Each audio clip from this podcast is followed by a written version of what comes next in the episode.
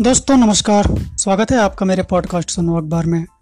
जैसा कि मैंने पिछले एपिसोड में यह कहते हुए समाप्त किया था कि अगला एपिसोड स्पोर्ट्स पर होगा, खासकर ओलंपिक में भारतीय महिला खिलाड़ियों पर। इस ओलंपिक में मेडल का खाता खुला वेट लिफ्टिंग में मीराबाई चानू से और दूसरा पीवी संधू ने दिलाया और तीसरे की आस महिला हॉकी टीम से है, जिसमें भारतीय लड़कियों ने ऑस्ट्रेलिया को एक ज़ीरो से हराकर, जो कि पदक की दावेदार मानी जा रही थी, लेकिन भारत ने उनके सपनों पर पानी फेरते हुए उन्नीस सौ अस्सी के बाद दूसरी बार सेमीफाइनल में प्रवेश कर लिया। और मीडिया ने तारीफों के पुल बाँध दिए हैं। लेकिन महिला टीम का सेमीफाइनल मैच होने से पहले ही पुरुष hockey team, world hockey champion Belgium से पाँच दो से हारकर मुकाबले से लगभग बाहर हो गई है। अब देश बेटियों के लिए दुआ करेगा कि उनका सफ़र पदक के साथ ही खत्म हो। कुछ आस लवलीना से बॉक्सिंग में भी है, जो कि मेरी काम की हार का गम कम कर सकती हैं।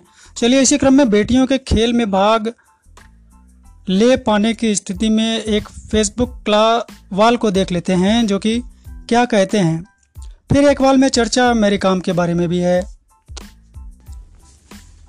इस फेसबुक वाल को लिखा है, ममता सिंह ने यूपी की बेटियाँ शीर्षक से। लिखते हैं, भारत की बेटी मेडल लाई का शोर कई दिनों से मचा है। डीपी में चानू की तस्वीर लगाकर सब गर्व से फटे पड़े हैं।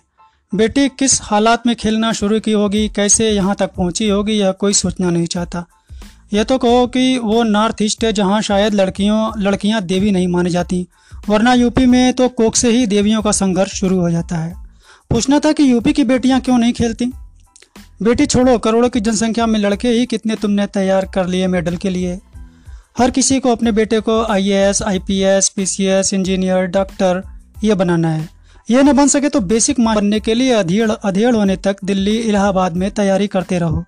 जो दर्जन भर लड़के सुबह गाँव के बाहर बने ट्रैक पर दौड़ने जाते हैं वो भी मेडल नहीं फौज की नौकरी और उसके बाद तगड़े तहेज के लिए पसीना बहाते हैं। और लड़कियाँ गाँव में दस बारह साल के ऊपर की कोई लड़की दौड़ने भागने वाले खेल क्यों नहीं खेलती? यहाँ अपनी बहन बेटी शर्म और दूसरों की लड़की गर्व का विषय वस्तु होती है। वो अभी तब जब वह मेडल लाए। इससे पहले तो उसके, उसे कदम कदम पर हतोत्साहित करना परम कर्तव्य होता है। हम यूपी वाले तो यत्र नारेस तो पूज्यते कहकर ही जन्म सफल कर लेंगे। अगला फेसबुक वॉल अनिता शर्मा का है, एनडीटीवी ब्लॉग से। मैरी हारा नहीं करती। मज़बूत शरीर वाली वह औरत अपने कंधों पर एक सौ अड़तीस करोड़ लोगों की उम्मीदों का भार लिए अपनी इसी क्षमता वाली दूसरे औरत से लड़ रही थी।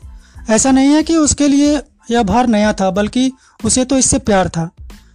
वह बार बार इस भार को उठाना चाहती थी और बताना चाहती थी कि ज़िंदगी में जो भी आए, कभी हार नहीं मानना।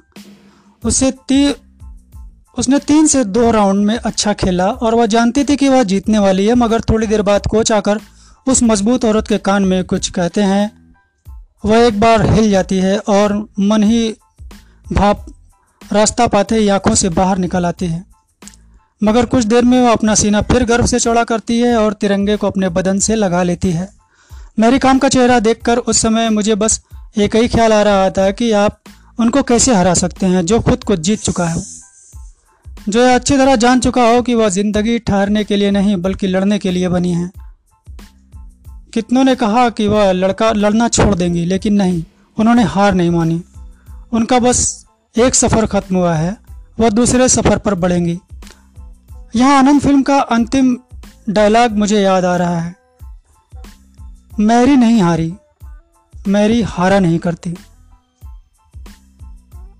आज के इन दोनों ब्लॉग के साथ आज का ये एपिसोड यहीं समाप्त करता हूँ। फिर आपसे मिलता हूँ जल्दी। दोस्तों, तब तक के लिए विदा लेता हूँ। धन्यवाद।